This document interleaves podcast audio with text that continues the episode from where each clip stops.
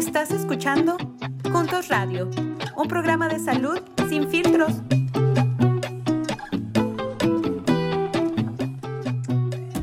Hola, ¿qué tal? Mi nombre es Mariana Hildreth y estás escuchando Juntos Radio, un programa de salud sin filtros. Bienvenidos a nuestro episodio número 21 desde el Centro de Juntos de la Universidad de Kansas. Nosotros trabajamos en conjunto con la Biblioteca Nacional de Medicina y todos los derechos están reservados. El día de hoy tenemos como invitada a Bianca García. Bianca tiene una licenciatura en biología de la Universidad de Washburn y una maestría en salud pública de la Universidad Estatal de Kansas. Actualmente se desempeña como coordinadora del programa Wyandotte Libre de Tabaco para el Departamento de Salud Pública del Gobierno Unificado en el Condado de Wyandotte. Le apasiona promover la buena salud y la educación preventiva, al igual que el servicio a la comunidad. Hoy estaremos hablando sobre la importancia del distanciamiento social durante las celebraciones de Navidad y de fin de año. Hola Bianca, bienvenida. Hola Mariana, muchas gracias. Ok, vamos a empezar a platicar de este tema que es súper relevante y que probablemente hay muchas preguntas al respecto. Ya viene Guadalupe Reyes, Navidad, Nuevo Año. Entonces, pues mucha gente quiere salir, ¿no? A, visitar a sus familiares, eh, quiere convivir con sus amigos. Bianca, ¿nos podrías dar información acerca de los índices de transmisión de casos de COVID-19 en la población latina actualmente? Sí, claro que sí. En el condado de Wyandotte actualmente tenemos 1.745 casos de COVID-19 en la comunidad. en la comunidad latina específicamente, COVID-19 ha tenido un impacto más pesado que en muchas otras comunidades étnicas de Wyandotte. Cuando examinamos los números de casos, vemos que 3.400 personas de, estos casos son personas de la comunidad latina además, muchos latinos tienen condiciones preexistentes que los hacen particularmente vulnerables a infecciones graves de COVID-19, condiciones como enfermedades ah, cardíacas o sistemas inmunitarios comprometidos. Así que los números están muy altos en nuestra comunidad. Claro, y es algo que entonces tenemos que tener en cuenta a la hora de preparar nuestras ah, festividades, ¿no? Sí, exactamente. Ok, entonces, eh, de hecho, eh, la comunidad tiene preguntas para ti y vamos a escucharlas.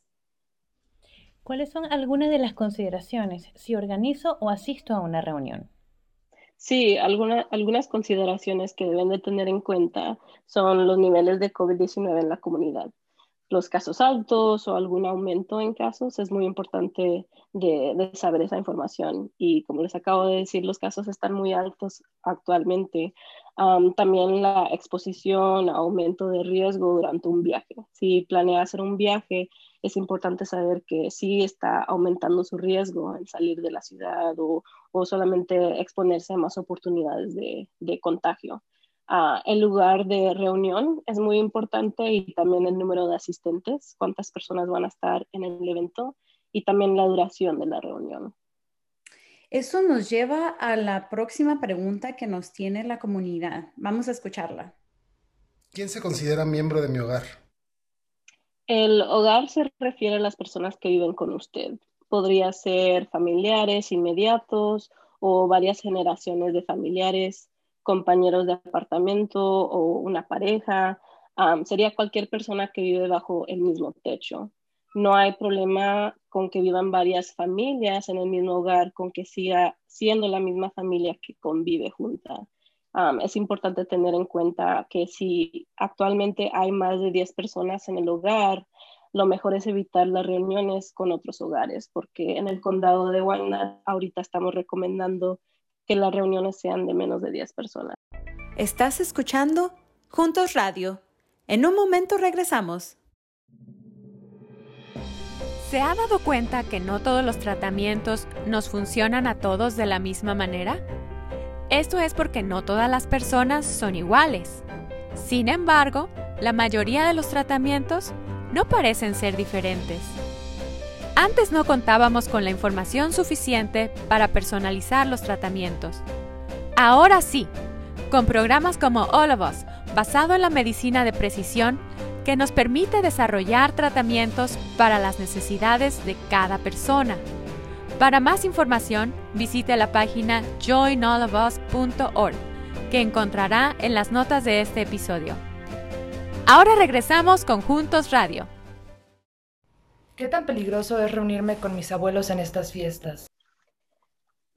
los adultos mayores y las personas con condiciones preexistentes de cualquier edad tienen un mayor riesgo de desarrollar casos más graves de COVID-19 y el riesgo no solamente existe para las personas con alto riesgo, pero también las personas jóvenes sin condiciones de salud a veces pueden experimentar complicaciones de salud a largo plazo si son expuestos a COVID-19 como problemas cardíacos además, aunque una persona se sienta saludable, podría tener COVID-19 sin saberlo y exponer a todos sus seres queridos.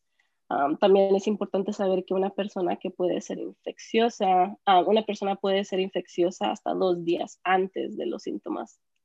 Ah, así que por estas razones es, mejor, la, mejor opción es si tiene alguna comida tradicional o algún regalo que le quiere dejar a sus familiares que son de alto riesgo, puede dejar esos regalos en la puerta de su casa para protegerlos. Y cuando deje los regalos es importante asegurarse de mantener seis pies de distancia y usar la máscara.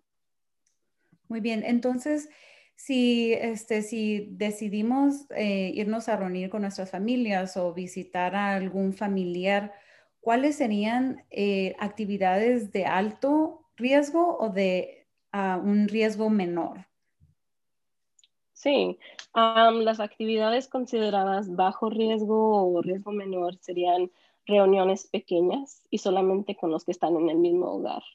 hacer actividades en su casa, como crear recetas tradicionales o decorar su casa, hacer celebraciones virtuales con otros seres queridos que están fuera del hogar um, y participar en compras en línea en vez de ir en persona.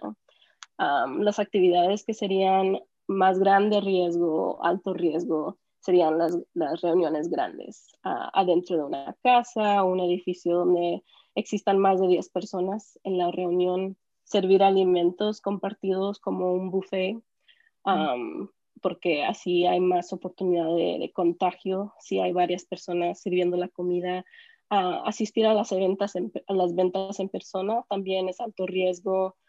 es mejor hacer eso en línea. Asistir a eventos públicos como los desfiles, deportes o otros eventos festivos y contacto con cualquier persona que esté enferma o que haya estado expuesto a un caso.